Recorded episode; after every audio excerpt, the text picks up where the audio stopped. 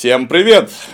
Сегодня поговорим о стратегии Александра Невского и цивилизационных трансформациях XIII века. Под таким названием совсем недавно вышла научная книжка в 2022 году за авторством Вардана Багдасаряна, историка, и архимандрита Сильвестра Лукашенко, архимандрита тайквандиста. Издана фондом Андрея Первозванного и допущена к распространению издательским советом Русской Православной Церкви.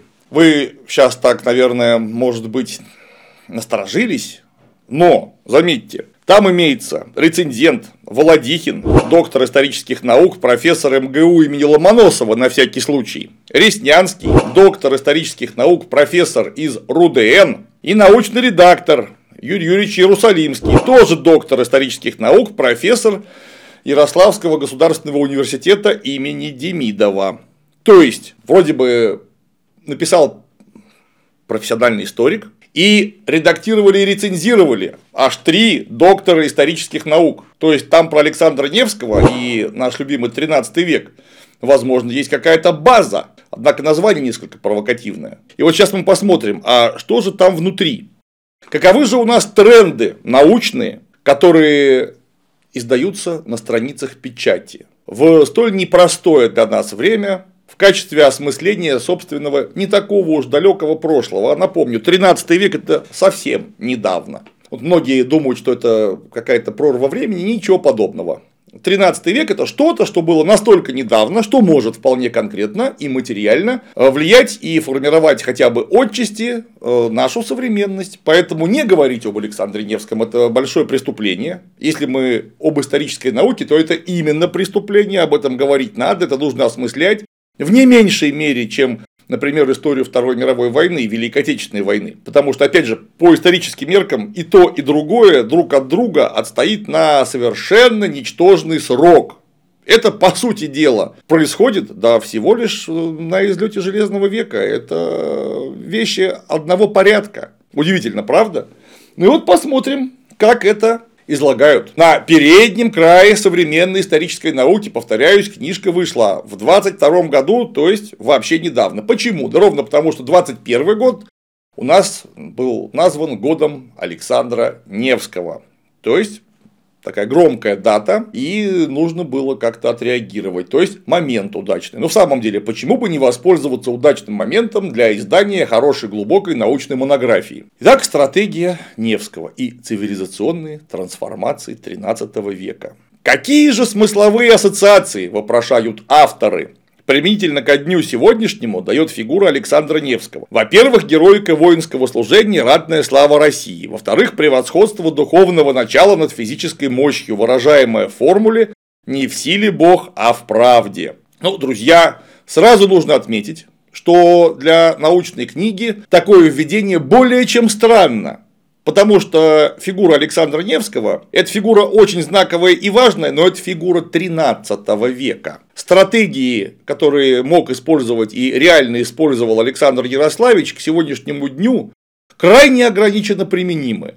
И в качестве прямой аналогии для практического действия очень вряд ли могут использоваться в основной своей массе. Но героика воинского служения и ратная слава, но, конечно. А вот превосходство духовного над физической мощью по формуле не в силе в Бог, а в правде. Вот вы серьезно применяете эту фразу к реальному Александру Невскому. Ведь вроде бы мы историческую фигуру с вами собираемся рассматривать, потому что данная фраза увидела свет только в агеографическом произведении «Житие Александра Невского, святого благоверного князя», каковое было написано между 1260 и 1280 годами в первой своей редакции. Каковые редакции продолжались до 18 века. Внимание, 18 века, когда фигура этого князя при Петре I стала по-настоящему широко почитаемой, как бы мы сказали, распиаренной на страницах уже не истории, а политического бытия Российской империи. И реально Александр Невский подобные фразы ну, процентов на 99,99 вообще не говорил. Просто потому, что житие Александра Невского – это не то, что не документ, это именно яркий пример агеографической литературы, наполненный цитатами из Библии. Это библейский религиозный текст, где в уста э, всех говорящих хоть какую-то прямую речь вложены не те слова, которые они реально говорили, а те слова, каковые могли бы иметь значение с точки зрения русского православного монаха, автора, а точнее многочисленных авторов всех редакций данной житийной повести. То есть всерьез такое рассматривать вообще невозможно и ссылаться на это как на нечто реальное. Неожиданная находка. Мотыльки. Время огня. Новый достойный представитель отечественного фэнтези. Первая часть амбициозной трилогии. События книги переносят читателя в новый Эверран, страну, истерзанную недавней междуусобной войной. Ее отголоски повсюду, вскипают восстания, заговоры и не утихает грызня у трона. И скоро сбудется неотвратимое пророчество – все кругом сгинет в огне, а последний наследник низвергнутых королей идет к своей цели, ведомой жаждой мести. В этот водоворот втянуты наследный принц Лиар и беглый каторжник Рик по прозвищу Жаворонок, люди, оказавшиеся по разные стороны правды, но вынуждены объединить усилия, чтобы выжить. В книге «Мотыльки. Время огня» Вас ожидают детально проработанный авторский мир, захватывающая история, интригующие сюжетные повороты, яркие персонажи и необычная магия. Автор удачно обыгрывает классический антураж фэнтезийного средневековья, наполняя его собственными неизбитыми идеями, рассказанными прекрасным языком. Несмотря на то, что книга поднимает сложные темы, в ней нет грязи и пошлости. Все герои по-своему положительны – даже если находятся под разными знаменами. Каждый защищает свою правду и вызывает сопереживание. Отдельно стоит отметить оформление книги. Необычное, яркое, немного сказочное, но отсылает нас к лучшим представителям классического фэнтези. Как нельзя лучше отражает суть. «Мотыльки» – книга, построенная на идеальном балансе реалистичного повествования и настоящей сказки, в которой найдется место для дружбы – преданности, долга и настоящего волшебства. Если вы соскучились по хорошему фэнтези, то переходите по ссылке и приобретайте книгу. Ну и, конечно, далее, важное. В-третьих, контрзападный стратегический выбор сохранение цивилизационной идентичности при политической ориентации на Восток. Выбор, я сейчас не говорю какой, я говорю о понятии выбора, подразумевает под собой некоторые альтернативы. А давайте-ка, положа руку на сердце, скажем, у Александра Невского не было никаких альтернатив, чтобы он делал выбор. Его к этому выбору принудили. Демонстрацией подавляющей военной мощи. И если не в силе Бога в правде, то мы можем вспомнить еще одну максиму, вполне литературную. Ну, раз уж мы заговорили о литературе. А Бог любит большие батальоны, как якобы говорил Наполеон Бонапарт. Точно так же, как якобы Александр Невский говорил не в силе Бога в правде. Но если так, то Бог очень любил монгол. Потому что у них были самые большие батальоны. Из-за каковых батальонов Александр Невский вынужденно сделал восточный цивилизационный выбор. Что такое цивилизационный выбор, мы об этом отдельно скажем. Далее. Метафоры российской истории 13 века традиционно выступает образ Руси между двух огней. Угроза монгольская с востока, угроза крестоносцев с запада. Отразить обе с равной степенью успешности не представлялось возможным. Александр Невский посчитал, что западная угроза более фундаментальная. Те, кто пытался контролировать нас с Востока, интересовались нашими кошельками, а те, кто с Запада, интересовались нашими душами. Поясняет стратегический выбор князя, патриарх Московский и всея Руси Кирилл. Вот это еще одна ссылка, которая на страницах научной монографии мягко говоря, неприемлемо. Потому что кто такой наш верховный православный? Патриарх Кирилл.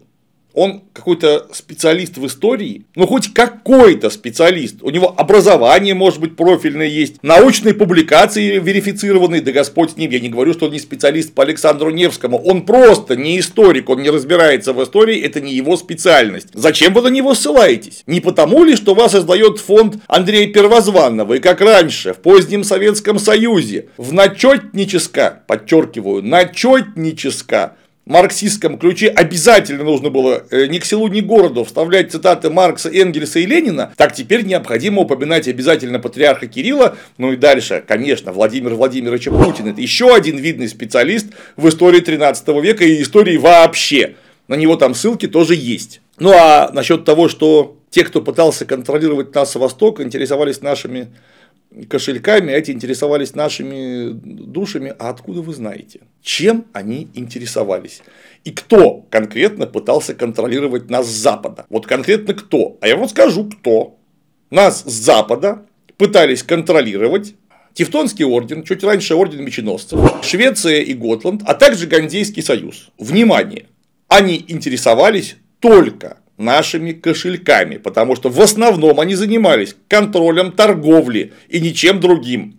Вопрос был ровно в том, новгородцы будут торговать на Балтике самостоятельно или через посредство Таллина, Риги и Готланда. И ничего больше. То есть, будет ли маржа максимальной, или придется с новгородцами делиться. Новгородцы со своей стороны не отставали и накладывали точно такие же торговые ограничения на э, немецких всех мастей гостей не позволяя им пользоваться своими лоцманами, своими бурлаками, не позволяя торговать иначе, кроме как на подворьях, с особо э, указанными купеческими корпорациями. То есть, вот вы привезли что-то полезное, например, сукно, вы будете продавать это только специально назначенным купцам по установленным ценам, и никак по-другому. Ну, а немцы отвечали ровно тем же, собирая просто какие-то ураганные э, пошлины с новгородской, а значит и всей северо-русской торговли. Конечно, Тевтонский орден – это нечто, что имеет еще и идеологическое наполнение. Ну, вполне естественно, он же военно-монашеский. Но, вдумайтесь, ни один крестовый поход на Русь вообще не состоялся, просто потому, что его не смогли собрать. Да, крестоносцы были, то есть тевтонцы. Но ведь эти тевтонцы, они противостояли там кому? Ну да, конечно. Руси они противостояли в том числе. Где? При Балтике. Каковую Русь пыталась привести под свою руку, начиная с, ну, с 11 века точно. То есть Русь выступала там как завоеватель, столкнувшись рогами с другими завоевателями, точно такими же феодалами, в лице Тевтонского ордена. А кем выступал Тевтонский орден? Тевтонский орден выступал в качестве, во-первых, а, крайне рыхлой феодальной конфедерации, тем более, если мы говорим о его ливонской части, так называемой Ливонской конфедерации. И он точно так же противостоял католическим владыкам. Почти всем, которые были пограничны ему.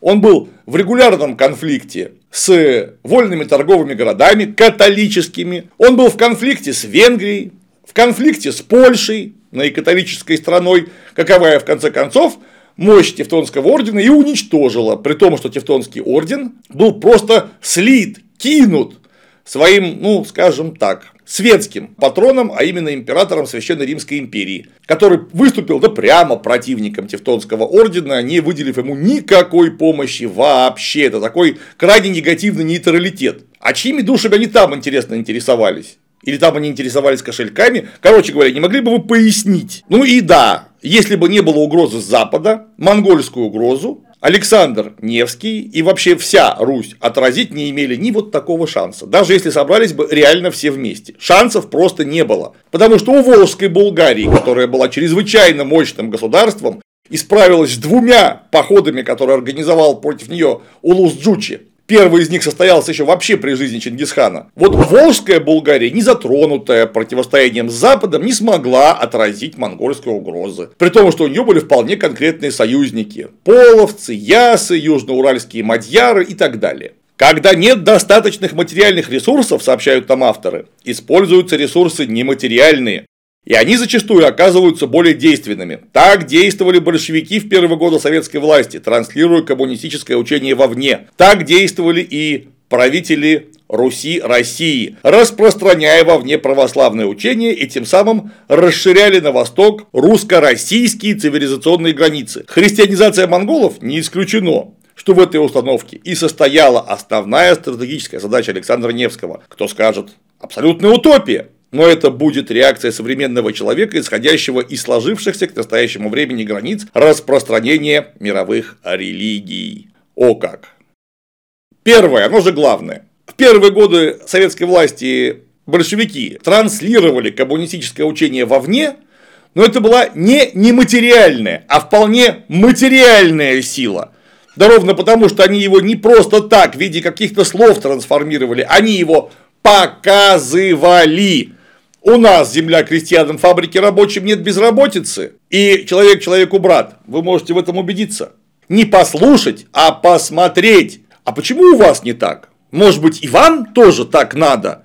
Если что, то конкретные Материалы, печати, газеты, книги, брошюры на разных языках, личное общение и организационный ресурс вам предоставит Коминтерн, вполне материальная сила. Это не трансляция каких-то идей, которые было бы неплохо там применить где-то. Это материальное действие со стороны большевиков. Не надо выставлять их последователями хоть какой-то идеалистической практики, потому что до этого ни Троцкий, ни Бухарин, ни Зиновьев, даже они до этого не договаривались. И так, конечно, да, действовали правители Руси России, распространяя вовне православное учение, и христианизация монгол в этом состояла, возможно, основная стратегическая задача Невского.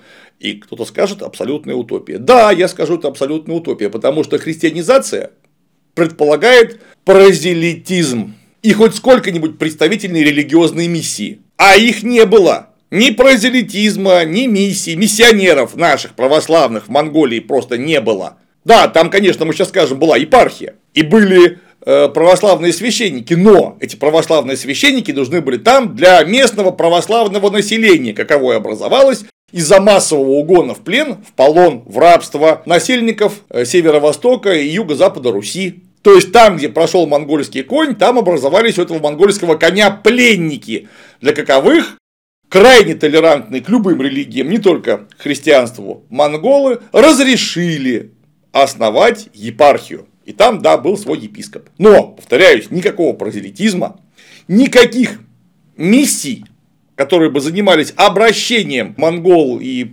подданных монгольского хана в православии не было физически.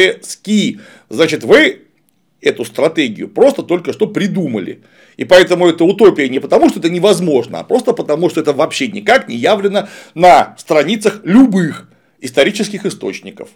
Ни письменных, ни материальных в археологии. Потому что действующая миссия должна оставить по себе материальные следы, вот миссия Кирилла и Мефодия оставила материальные следы, а какие следы оставила предполагаемая миссия Александра Невского, или тем более миссии, если мы имеем в виду христианизацию монгол, то есть по самой что, по самой Каракарум, или может быть по самой Пекин, ну уж если мы говорим о времени Александра Невского, когда Монгольская империя была еще более-менее единой.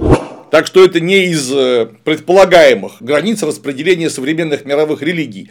Это исходя из принципа историзма, который, ну, мне кажется, историку неплохо бы а. знать, б. применять. А то как-то я помню, сказал своему племяннику, когда он мне сильно хамил, я говорю, догоню и накажу. Он сказал, я быстро бегаю. Я говорю, я тоже быстро бегаю. После чего племянник мне сказал, а что не пользуешься? Вот, Александр Невский, видимо, имел такую стратегию, но почему-то ей не пользовался. Далее. Мы предполагаем, что князь должен был, помимо отраженных в источниках действий, предпринимать и другие шаги, в них не отраженные. Связав то, что нам известно по источникам о деятельности Александра Невского с мировым историческим контекстом, мы можем предположить совершенные русским князем шаги, которые не подтверждаются напрямую источниками, но логически вытекают из установленных связей. Надо сказать, что, как правило, историки к такой методике не прибегают. В представляемой книге, таким образом, мы сознательно идем на легитимизацию домысла. Вот это поворот. Это внимание, научная историческая монография с тремя людьми, которые проверяли этот текст, одним редактором и двумя рецензентами. Мне хотелось бы почитать рецензию двух докторов исторических наук, когда вам сообщают, что таким образом мы сознательно идем на легитимизацию домысла, о чем буквально вопит весь предыдущий абзац. Потому что князь, конечно, должен был предпринимать некоторые шаги, какие шаги не попали на страницы исторических источников. Но это просто факт. Должен был. Но вот все, что не попало на страницы исторических источников, мы не имеем права основательно обсуждать, потому что это будет не наука история, это будет билетристика. Написали бы какую-нибудь альтернативку, черт возьми. Было бы даже, наверное, не безинтересно. Но если нет материальных следов в источниках, мы, историки, об этом не имеем права говорить. Максимум в виде предположений. Знаете, а может быть, где-то вот здесь, как мне кажется, ни к чему вас не призывают, а мне кажется, Невский там или Ярл Биргер или Хан Баты могли сделать вот это, это и это. Об этом нет никаких свидетельств, но нам кажется, что с точки зрения логики это было бы логично. Впрочем, это даже не исторический вывод. Это просто замечание по теме, которое можно допустить в тексте. Тогда это, да, допустимо на страницах исследования. Это азы вообще-то. Это то, чему нас учат на первом семестре первого курса вуза исторического нашего любимого факультета того или иного. Вы все которые писали эту книжку, ну, конечно, кроме Папата и Квандиста, наверняка это слышали, что самая главная ошибка историка, которую он вообще может допустить методически, это составить собственную реконструкцию и начать изучать ее, а не материалы источников.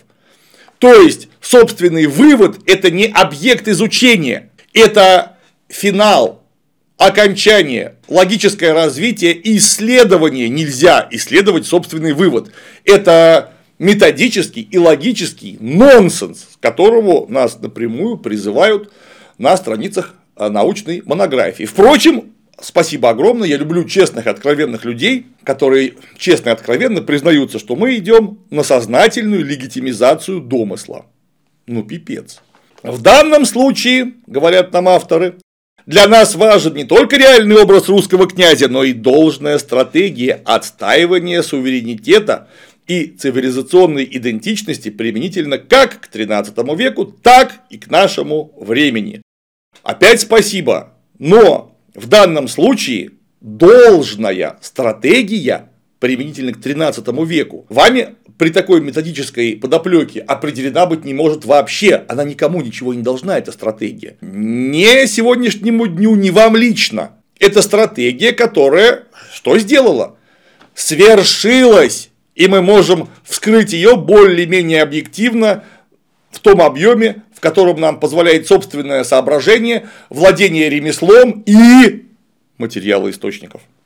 Если вы не обращаетесь к материалам источников, вы просто билетристы. Нет, это неплохо.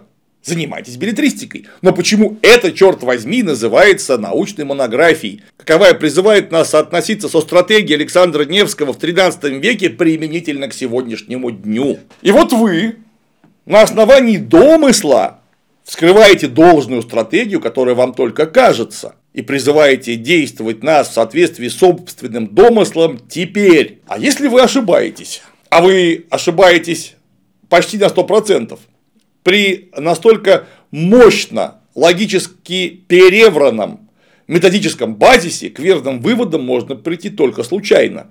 Вы нам предлагаете на случайность понадеяться.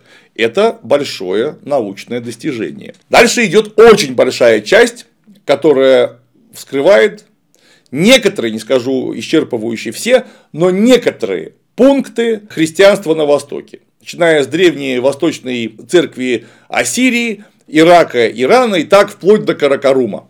Все это увязывают с христологическими спорами раннего христианства. И вот, христологические споры раннего христианства имели принципиальное значение не только для богословия, но и цивилизацио-генеза. Можно говорить, что они стали осевой линией генезиса средневековых цивилизаций, возникших на пространстве христианской ойкумены. Вы знаете, когда вы пишете, такое ощущение, что вы бредите. Потому что христологические споры были невероятно, чрезвычайно, очень важны для формирования догматики. Каковая догматика, как и сами споры, были вообще недоступны ни в раннем, ни в среднем развитом средневековье, ни в большей части позднего средневековья подавляющему большинству населения, потому что они не умели ни читать, ни писать вообще.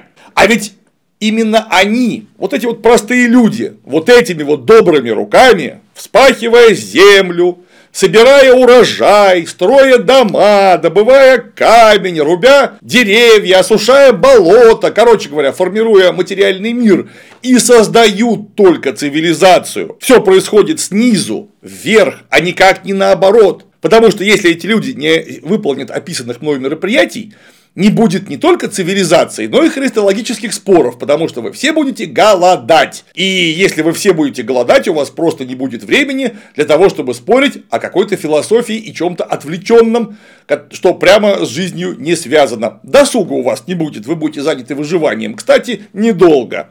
Вы начнете очень быстро умирать. И цивилизация большая цивилизация, человеческая цивилизация просто разрушится, откатившись на какие-то очень сильно до цивилизационные рельсы.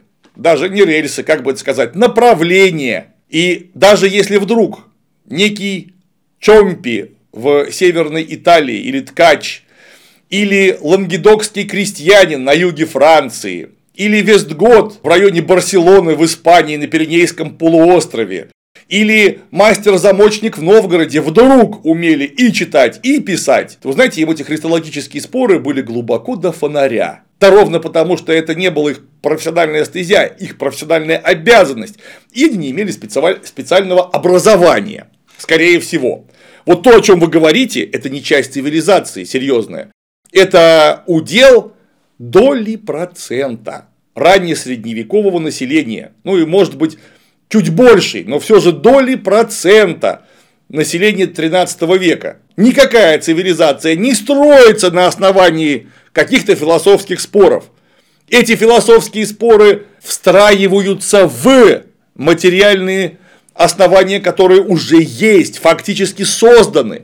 Эти материальные основания – это общность языка, истории, хозяйственного уклада и что, конечно, немаловажно, общности психологии, которая складывается из э, долгого совместного проживания на схожем кормящем ландшафте. Вот это определение только не цивилизации, конечно, а э, нации. Да, политическая нация в то время не существует, но этносы, то есть народы существуют вполне, и вполне конкретные группы, которые занимались, опять же, не цивилизациогенезом, а политогенезом. И вот да, внутри этого раннего процесса политогенеза данные христологические споры занимали важное место как самоидентификация правящих кругов. Мы окормляем данную территорию и доим ее, потому что, например, мы мусульмане. Или, например, мы иудеи.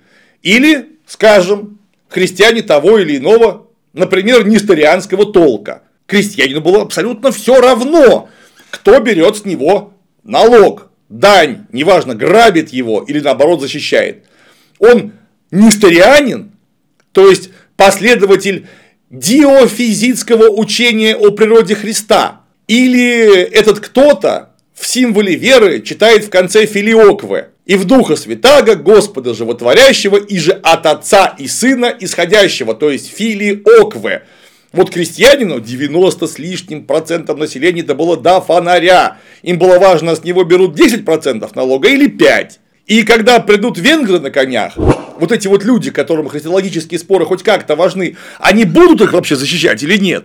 Или может быть лучше с венграми быть. Они, по крайней мере, тебя убивать не будут, если ты им не будешь сопротивляться. Может быть, так лучше? Вот что людей интересовало. Вот из чего из каких устремлений и складывался политогенез в средние века и складывается до сих пор.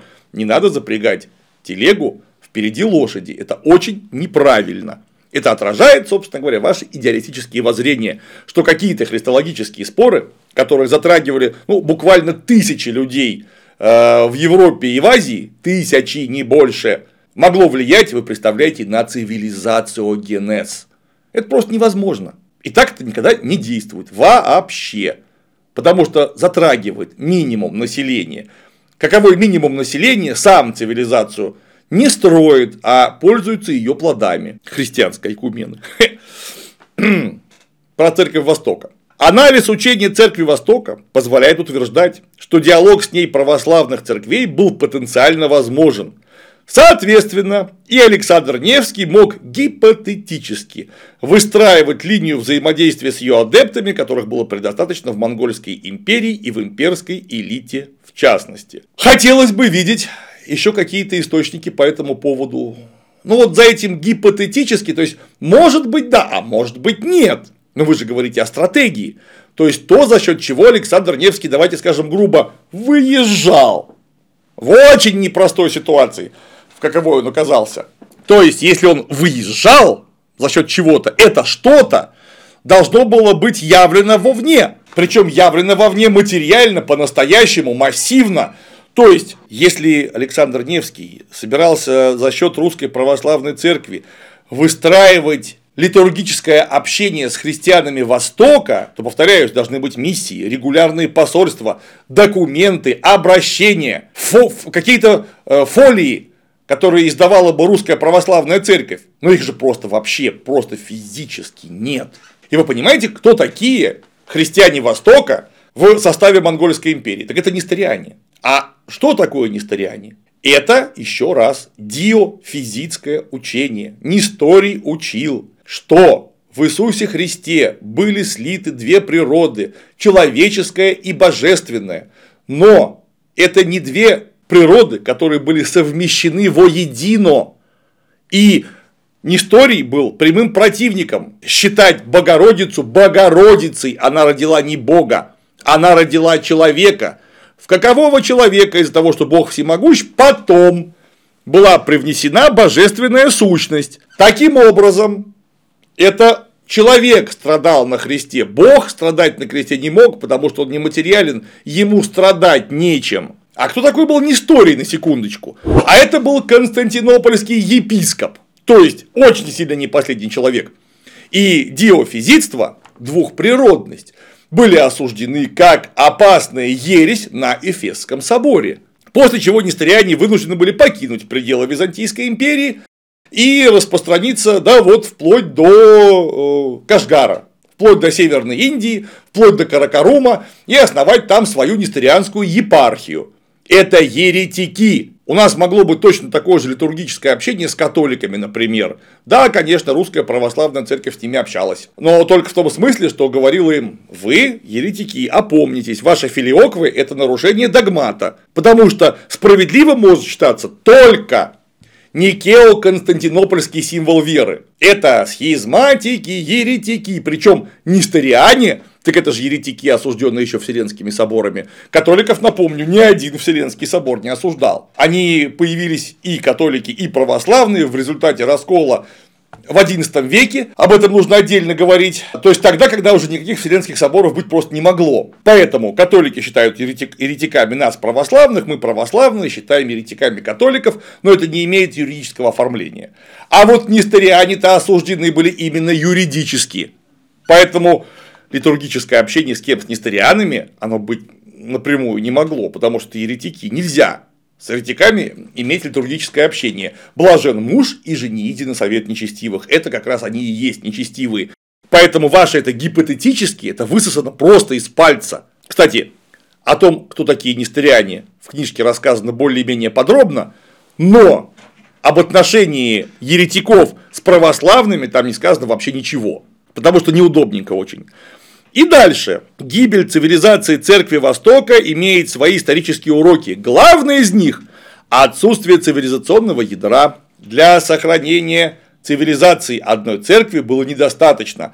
Требовалась сила в лице цивилизационного государства. Такого государства цивилизации несторианам создать не удалось. Я сейчас скажу страшное никакого государства цивилизации не удалось создать и Александру Невскому. Более того, ему даже государство-то создать не удалось. Он государство получил от своего папы, дедушки и так далее, вплоть до Рюрика, каковым государством и пользовался. Русь не была не только единой цивилизацией, но и просто единой.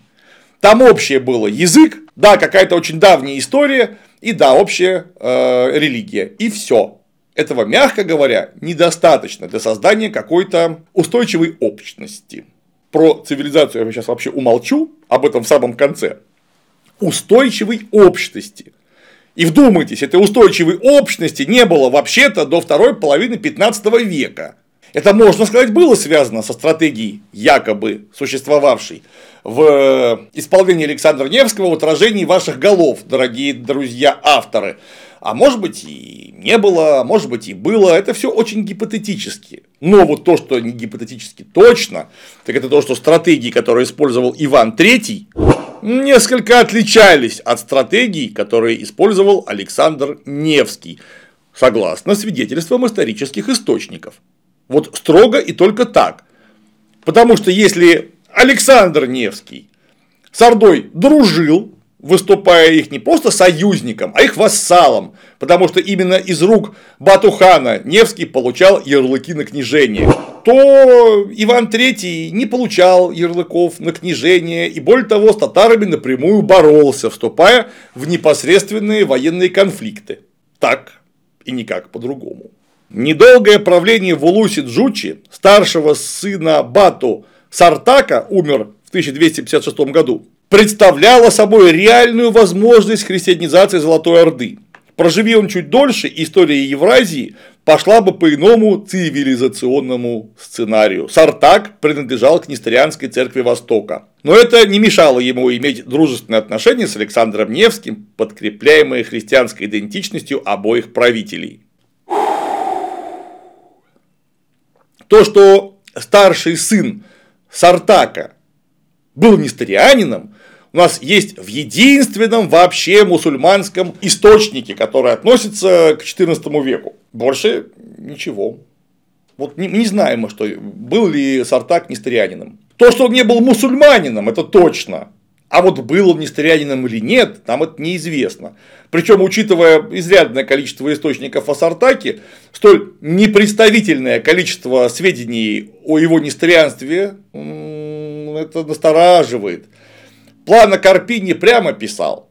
Не называйте, как ему сообщил один из подчиненных Сартака, не называйте его христианином, он могал, то есть монгол. Потому что, как поясняет Плана Карпини, они христиан Э, путают с названием народа. Так вот, он не христианин, он монгал, монгол. Вполне очевидно, этот самый монгол даже в XIV веке, в начале 15 века, Тамерлан, например, из рода прославленного Барлас, он был мусульманином, идентифицировал себя как мусульманина и считался защитником веры, но государством он почему-то управлял не по шариату, а по ясе Чингисхана – все эти люди с религией обращались крайне вольно. А ровно потому, что религия для них была не чем-то высокодуховным, а материальным инструментом. И можно было быть одновременно немного тенгрианином и мусульманином, немного нестерианином, и опять же тенгрианином, и никак по-другому. Повторяюсь, это люди были не очень сильно образованные, они не очень сильно понимали, что это такое. Так, как это понимает профессор богословия в 21 веке. Ну и да, дружественные отношения с Александром Невским, это все я сразу понимаю откуда. Там дальше будут постоянные ссылки на Льва Николаевича Гумилева. И его, прямо скажем, даже не околонаучные, а прямо завиральные книжки в поисках вымышленного царства, от Руси к России и так далее. Которые ну, даже научными не являются, даже околонаучными не являются. Это настоящая лженаука в полном смысле этого слова. Можно по-разному относиться к академику Рыбакову, но почитайте, пожалуйста, его научное разоблачение гумилевских, скажем так, работ. Это фантазии на тему, это не работа. Ссылаться на них можно только в том смысле, что вот этого историческая наука не поддерживает, потому что она является наукой, а Гумилев не ученый в данном случае. Мы не знаем, был ли Невский другом Сартака, был, не был, мы не в курсе. Мы знаем, что не общались, не могли не общаться, да, это мы знаем. Более ничего. Какой там друг? Это вассал. Последовавшее затем поражение монголов от мамлюков, Л.Н. Гумилев, ну, я же предупреждал, объяснял изменой крестоносцев, не только оказавших, вопреки договоренностям, военной помощи монголам-христианам, но и содействовавших мусульманам. Отказ в помощи историк связывал с российскими представлениями европейцев. Измена крестоносцев сублимировалась далее в качестве оправдания измены в черную легенду о монголах. Вы понимаете, что это бред? Какую военную помощь могли оказать в 1260 году, когда произошло решительное столкновение мамлюков султана Бейбарса и монголов Хулагу, монголам крестоносцы.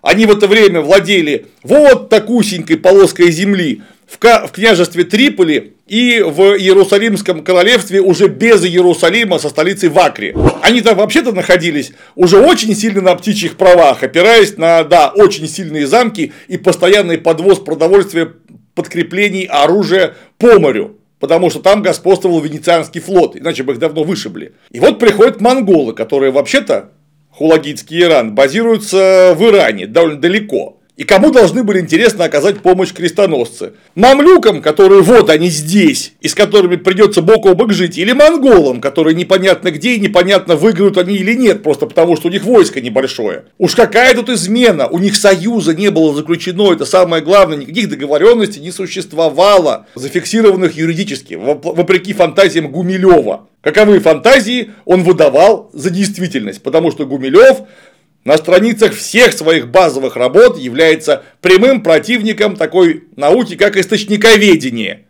Он не умел заниматься источниковедением, не хотел и не занимался, как он говорит, оперируя твердо установленными фактами. Вот этот твердо установленный факт его вранья. Ну, то есть, придумки, на каковую вы теперь ссылаетесь. И вот российские представления чего? Российские представления в 13 веке, когда не было известно, что такое раса, даже приблизительно, черт возьми. Какие могли быть российские представления? Ну, а черная легенда о монголах, скажите, а какая должна была быть легенда у крестоносцев? Каковы знали, что монголы в 1241 году вторглись в Польшу, Моравию и Венгрию, разгромив там к чертовой матери все, до чего дотянулись. Какая-то, может быть, белая легенда должна была быть, что монголы молодцы и наклали чехам? А, собственно, почему? Ну, какие-нибудь поводы, почему триполитанские и акринские крестоносцы должны были сочувствовать монголам после разгрома части христианских государств. Потому что монголы были христиане? Друзья, вы дальше сами будете писать, что христианами католики православных-то не считали, потому что это схизматики. Кстати, мы отвечали им взаимностью. А тут не стариане, доэфесская церковь. Это замшелая, давным-давно разоблаченная и юридически установленная, осужденная ересь. Это они с ними должны были какой-то союз заключить, а почему? Такого просто не могло быть, если мы говорим о религиозных основаниях. На каком-то другом основании, видимо, могли, если бы случай представился в какой-то другой альтернативной вселенной. Но это-то, черт возьми, что? И дальше нам рассказывают, русофобия и монголофобия – это одно и то же воспроизводство черной легенды. Возникшая в среде крестоносцев черная легенда о монголах была со временем переседа на Русь, а позже на Россию. В условиях современного информационно-психологического противостояния феномен русофобии, существовавший ранее на Западе, достигает своей исторической максимизации. Никакой русофобии в 13 веке быть не могло просто потому, что никто не знал, кто такие единые русские. Например, там были галицко-волынские русские, каковы были более чем комплементарны своим западным соседям, более чем. И, например, папа Иннокентий, который писал, четвертый, который писал письма Александру Невскому и называл его «преславный царь», ну, «преславный Рекс, то есть король Новгорода. И обращался к нему возлюбленный сын мой. Это какое прямо русофобское такое вот высказывание. Правда? Возлюбленный сын мой. Он очень радовался, что Невский разрешил построить в Обскове католический храм. Каковой уже был на готском и немецком дворе в Новгороде. Вот король, до этого называл его э, Дукс Новгородис, то есть э, князь, герцог Новгородский, а теперь Рекс Новгородис, то есть король – это вообще-то обозначение легитимного правителя в устах папы. О какой русофобии это в 13 веке может идти речь, когда понятие национализма еще не существовало? Лично папа и его подручные, будучи голосом католической церкви с некой претензией на универсализм, и вполне естественно, они пытались привлечь к себе всеми мерами больше и больше католиков. Русские по крови. Католики у них никаких русофобских устремлений не вызывали. Вот православная религия им не нравилась, это правда. Было бы странно, если бы она им нравилась. Собственно, почему? Потому что ведь нам точно так же не нравились католики, если что. Там и в 17 и в 18 веке об этом прибогато будет сказано, сделано и написано. И как это здорово принесли к монголофобии. Монголофобия в самом деле была. Ну, в том смысле, что монголы представлялись крайне малоотразимой военной силой. А что с ними, собственно, делать прикажете? Ведь никто же им не может противостоять. Кроме мамлюков, куда монголы докатились, прямо скажем, в очень сильно ослабленном состоянии. Сильно ослабленном. Короче говоря, далековато было до мамлюкского Египта, чтобы с этим Египтом как-то по-настоящему бодаться. Тут не, не осилили там монголы в самом деле. А везде, где они могли предоставить нормальные воинские контингенты с нормальным плечом подвоза, они лупили вообще всех. От Китая и Хорезма до Венгрии и Моравии. Отлуплены были все, поэтому была и фобия, то есть их боялись. Соотнесение православно-католического противостояния 13 века с какой-то современной русофобией, это такое натягивание совы на глобу, что сова уже скоро лопнет, друзья. Не надо просто брехать. Идея мирового доминирования уходит вглубь веков. Не единожды ее пытались реализовать, но всякий раз попытки такого рода оборачивались крахом. Походы Чингисхана заставляют акцентировать внимание в фокусе 13 века на монгольском проекте мирового властвования. Такие установки, безусловно, у монголов существовали, но не только у них. Мировую империю другого типа продолжал выстраивать и Запад. Это, во-первых, мировая империя, которая докуда доходила. И, во-вторых, какой Запад? Вот, например, Франция, которая хлесталась с Англией, начиная с 12 по 16 век, это Запад? Запад. Какая там у них была мировая империя?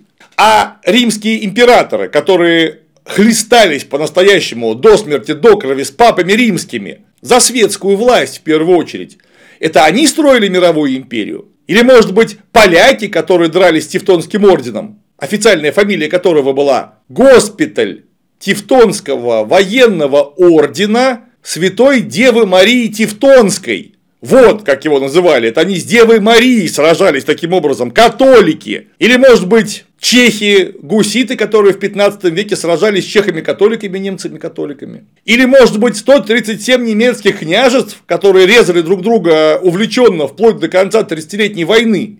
Нон-стоп. Это они строили единую какую-то мировую империю. Это Папа Римский претендовал на то, чтобы все сопредельные христиане стали наконец католиками, да, такие претензии у него были. Но даже на какую-то хоть примерно универсальную власть Папа Римский претендовать не мог. Он не знал, как справиться с одним германским императором, императором Священной Римской империи. С переменным успехом получалось, а потом пришел Гийом де Нагаре, надавал Папе Римскому по морде и отвез его наследника в Авиньон, в плен, во Францию. Вот это я понимаю. Единый Запад 13-14 веков.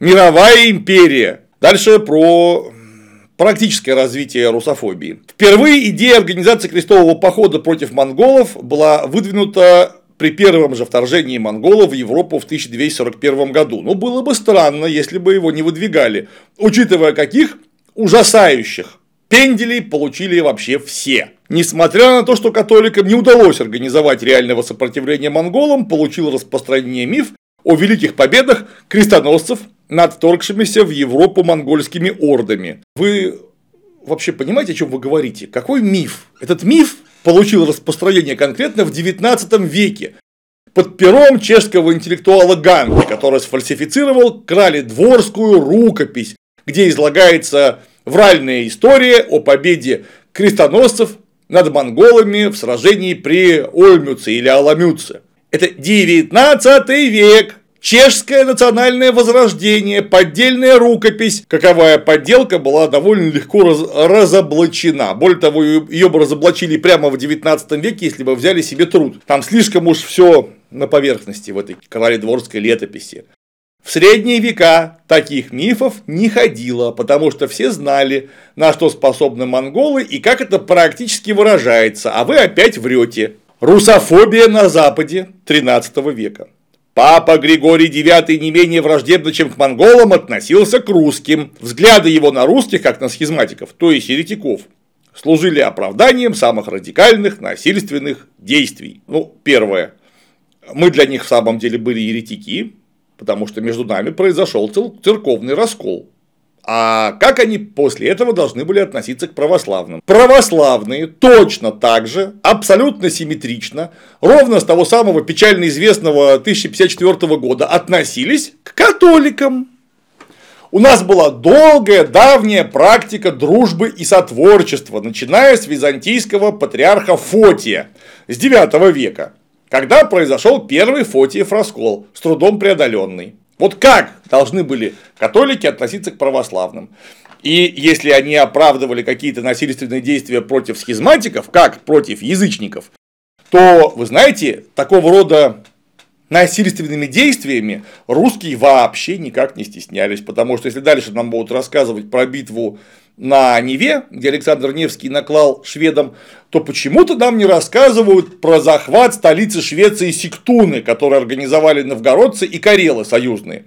Вот просто захватили и уничтожили столицу Швеции. Причем уничтожили так, что она больше никогда не возродилась. А у нас в новгородской Софии до сих пор стоят золотые сектунские врата, военный трофей. Вот скажите, Почему нам можно было завоевывать шведскую столицу и уничтожать ее с последующим разграблением, а шведам нельзя, это же феодальная эпоха, но там просто идет нормальная цивилизованная жизнь. Все травят, режут и душат друг друга. Конечно, это могли оправдать только одним способом а религиозным, потому что никаких иных вариантов рефлексии над действительностью у тех парней просто не было. Вот физически не было и все. Да потому что 100% образованной публики были образованы в религиозных учреждениях. Вот так получилось. Это очень низкая стадия социально-экономического развития. И оно к русофобии не имеет никакого вообще отношения, я повторюсь, второй раз, жирным курсивом представлении католиков и самих русских по крови никаких русских тогда не существовало. Были новгородцы, которые, кстати, в 13 веке еще русскими себя вообще не называли. Были киевляне, черниговцы, новгород-северцы, Владимира Суздальцы. Да, они говорят на очень похожем языке у них одинаковая схизматическая с точки зрения католиков религия, и, собственно, что? Это подданные князя Ярослава Всеволодовича, а это подданные Романа Мстиславича Галицкого. И они очень даже режут друг друга. С 1097 года. Вот это я понимаю русские. Конечно, если мы говорим о крестоносцах, то мы обязаны вспомнить об орденах. О каковых орденах, конечно, вспоминают и авторы книжки. Окончательный закат ордена меченосцев произошел после разгрома рыцарей в битве при Сауле 1236 года союзными силами земгалов и жемайтов. В сражении погиб великий магистр ордена Фольквин фон Наумбург, день Балтского единства, так далее, и так далее, и так далее. Потом на смену приходит Тевтонский орден, все, все ясно. Но, а почему вы не вспомнили, что окончательный закат ордена меченосцев при Сауле в 1236 году произошел при тесном, теснейшем вспомоществовании псковичей, каковы выступали в поход в союзе с католиками, в союзе в прямом. И из сражения вернулся, согласно псковской летописи, каждый десятый пскович. Там не только Ливонский орден погиб, там еще и Псковское войско, тут почти целиком погибло. Это, видимо, потому что у ливонцев была какая-то жуткая русофобия, которая, правда, почему-то исключала из себя псковичей. Вот странно, правда, там тоже православные вообще-то были. А почему эти православные раз за разом вступали в союз с Ливонским орденом? Неправильный, конечно, термин, но пока для простоты скажем так. Тевтонский орден, официальный орден Святой Девы Марии Тевтонской в Иерусалиме, являлся, в отличие от регионального объединения меченосцев, структурой и задачами, решаемыми в масштабах всего католического мира. Возникнув в Святой Земле, орден сохранял там свою главную резиденцию и в тот год, когда его рыцари сражались на Чудском озере. Венгрии тевтоны помогли венгерскому королю в борьбе с половцами. Правда, в дальнейшем они попытались там отторгнуть часть территории страны, что вызвало резкое недовольство венгров. Резкое недовольство венгров выразилось в том, что Тевтонский орден из Венгрии изгнали, их поставили на лыжи. Католики католиков. Ну, никогда ведь такого не было, и вот опять. И вот задачи, решаемые в масштабах всего католического мира, Тевтонским орденом решались настолько успешно, что в конце концов Тевтонский орден почти сразу, принялся воевать с кем?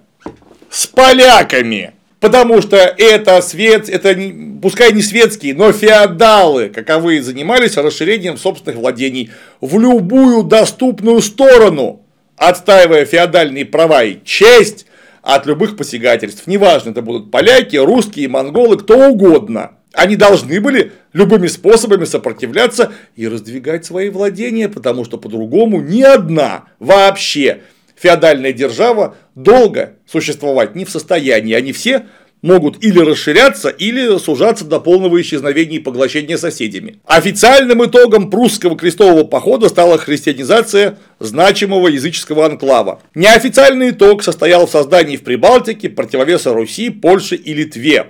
Показательно последующая борьба Польши с орденом, ну и так далее. Скажите, пожалуйста, если Тевтонский орден, как, наверное, высший выразитель вот той самой западной экспансии, был католическим, а почему он, как вы сами пишете, противостоял Польше-то? А против кого он Польше-то помогал? Кому? А никому. Он сам себе помогал против Польши. Там католики резали католиков. Это просто было еще одно государство феодальное которое к вашей этой самой русофобии, которая, видимо, с 13 века еще имеет место быть, отношения не имеет вообще. Это вранье, бред. Этого нет в исторических источниках. Это ваша придумка. Легитимизированный домысел. Извините, пожалуйста. Там дальше вы сами пишете, что да, несмотря на рекламу, против Руси не было объявлено настоящего крестового похода ни разу. Вот Иннокентий IV выступал с призывами таковому в мае 1253 года, причем русские князья были отнесены к монгольским союзникам. А к каким они должны были быть отнесены союзникам, если русские князья поголовно, включая вроде бы борца за независимость собственного княжества Даниила Романовича Гарицкого, получали ярлыки из рук хана Фулуса Джучи. Ну, это ж не монгольские ханы приезжали во Владимир или, например, в Галич со словами «давайте дружить». А наши такие, хм, уговорил. Это наши приезжали в Ставку, в Сарай-Бату и выпрашивали себе ярлыки. Это были не просто союзники, это были вассалы по всем понятиям средних веков. О чем было известно? Как бы это ни был секрет. И очень странно, когда Папа Иннокентий IV призывал как-то всей Европы разобраться с монгольской угрозой, очень странно, что он называл наших князей союзниками монголов, потому что он не называл их союзниками монголов, он называл их вассалами монголов. Это не совсем одно и то же. Союзник это король королю, равный с равным, а это покоренная территория, которая приведена, не будучи завоеванной, к вассальной зависимости. Совершенно другой уровень интеграции. Дальше нам, конечно, рассказывают, что посмотрев на всю эту красоту, русофобия и НАТО с Запада, э, монголы, ну, которые вроде как э, и ничего к христианам относятся, Александр Невский выбрал дружбу с монголами и таким образом определил наш цивилизационный вектор, который отличен от западного. Так родился русский мир. Если вдруг кто не понимает. Спасибо Александру Невскому. Во! Еще раз. Александр Невский не делал никакого выбора. У него этого выбора не было. Этого выбора не было уже у его отца. Его отец, великий Ярослав Всеволодович, как мы помним, ни под Коломну в 1237 году войска не привел, ни на реку Сить он войска не привел, он вообще из Киева не уехал, а своему сыну в Переславле-Зарезском приказал не высовываться, ну и, понятно, и в Новгороде, поэтому ни Новгород, ни Переславль, ни Киев не прислали никаких военных подкреплений на северо-восток. Почему? А потому что русский мир который выступил против монголов в 1223 году на реку Калку после очень представительного и авторитетного княжеского съезда, выступил туда силами большой, но ю- южной юго-западной коалиции князей. Владимир Суздальские князья сообщили, что помогут, но не явились даже на место сбора. Вот рать вроде как шла-шла и не дошла, может быть, даже и не стартовала, по большому счету. И рать-то была ограниченная, ну и она не пришла на помощь. Поэтому киевляне, черниговцы, новгород-северцы, трубчевцы, овручцы, галичане вообще не горели желанием помогать э, северо-востоку и не дали бы войск Ярослава Всеволодовичу. А значит, даже теоретических возможностей сопротивляться монголам сначала не было у северо-востока Руси, а потом и у юга Руси. Повторяюсь, даже у соединенной, единой Руси не было бы шансов учитывая масштабы западного похода. Но так их не было даже теоретических. Никаких. Вообще. И Ярослав Всеволодович сделал этот самый выбор. Не буду воевать с монголами, буду с ними дружить, потому что иначе нас всех убьют. Весь выбор его был в том, как у Александра Невского, это не погибнуть на поле боя или не попасть в плен вместе со всеми своими родственниками. Вот это был цивилизационный выбор Александра Невского. Ему этого выбора просто монголы не оставили. Они захватили его княжество и уничтожили его военную силу. Вот, собственно, и все. Весь выбор. А у вас бы какие идеи возникли, дорогие авторы, при таком вот несложном альтернативном решении? Вас убьют или вы будете вместе работать? Ну, имея в виду некое уважение к вашим внутренним убеждениям. По-моему, выбор очевиден. Каковой выбор? Не все, кстати, сделали. А вот Александр Невский сделал. И скажите, пожалуйста, а как бы он смог сделать цивилизационный выбор Запада? бездуховного и натовского уже в 13 веке, русофобского. Скажите, а чем бы помог ему Запад против монголов? Ну вот так, материально. 1268 год. Грандиозная мобилизация сил Ливонского ордена, повторяюсь, термин неправильный, но пока будем употреблять его. В войне э, с Новгородом, той самой Роковорской войне, о которой мы с вами рассуждали, и осада Пскова после Роковорского сражения, так там 150 рыцарей. Вот скажите, 150 рыцарей, каждый максимум сам третий, 450 человек, и там 2-3 тысячи местного ополчения, они какую помощь могли бы оказать Александру Невскому? Вот просто какую? А это все силы, которые реально были у католического бездуховного Запада в Прибалтике, которая непосредственно примыкала к Руси. Вот той самой, которой владел Александр Невский. Ну вот 2-3 тысячи человек. Хорошо, 4. Вот чем бы они помогли Александру Невскому? Когда монголы могли в одном направлении, не самый большой карательный поход, двинуть 10-15 тысяч конницы. 10-15 тысяч конницы. А ответ – ничем. И поэтому, опять же, выбор-то был очевиден. Ну и, наконец, о цивилизационности этого выбора, потому что у нас книжка называется как «Цивилизационная трансформация». Христологические споры породили цивилизацию, цивилизацию генез. Цивилизационный выбор Александра Невского, государство цивилизация, у Нестериан не было, у Невского, видимо, было, хотя мы знаем, что нет. Вы когда вот это все писали, как ученые, нет, даже не как ученые, как порядочные люди, должны были определить, о чем, черт возьми, вы пишете. А что такое цивилизация? Ну, я понимаю, что у вас какое-то собственное понимание этого. Вы не могли бы это определить? Видимо, могу предположить, вы придерживаетесь чего-то, что излагал в свое время Арнольд Тойнби в своих исторических студиях. Нам одна проблема. Люсьен Февр по этому поводу сказал чрезвычайно знаковую фразу, что в истории Тойнби крайне мало нового. Но говорит, беда в том, что все новое там есть неправильно, а все, что правильно, далеко не ново. Потому что э, потуги Тойнби, они тоже чрезвычайно интересны, но крайне около научны. Потому что он тоже не смог объяснить, что такое цивилизация. Я вот лично знаю два определения того, что такое цивилизация. Это человеческая цивилизация, то есть общность людей планеты Земля, которые производят некую человеческую материальную продукцию, мир вообще наш материальный. И знаю цивилизацию, отличную от варварства. Ну, то есть мы были в присваивающей экономики, охотники-собиратели, уж какая там цивилизация, потом перешли в неолите после революции к производящей экономике, то есть к скотоводству и земледелию, на основании чего выросли кивитатис, города, и появилась цивилизация, то есть нечто отличное от варварства. А вот попробуйте выделить, например, какую-нибудь китайскую цивилизацию или русскую цивилизацию. Попробуйте! Где ваше определение, хоть какие-нибудь материальные критерии есть, кроме общности языка? Вот э, русская цивилизация это там, где говорят по-русски. И все? А вы этого не определили. А значит, вся ваша книжка, извините, гроша ломаного не стоит. И не стоя ломаного гроша не имеет права называться научной монографией. Это довольно убогая, жалкая, пропагандистская агитка. Если вы захотите со мной подискутировать, ну, вроде как у нас с вами профессия одна, значит, мы должны бы говорить на одном языке.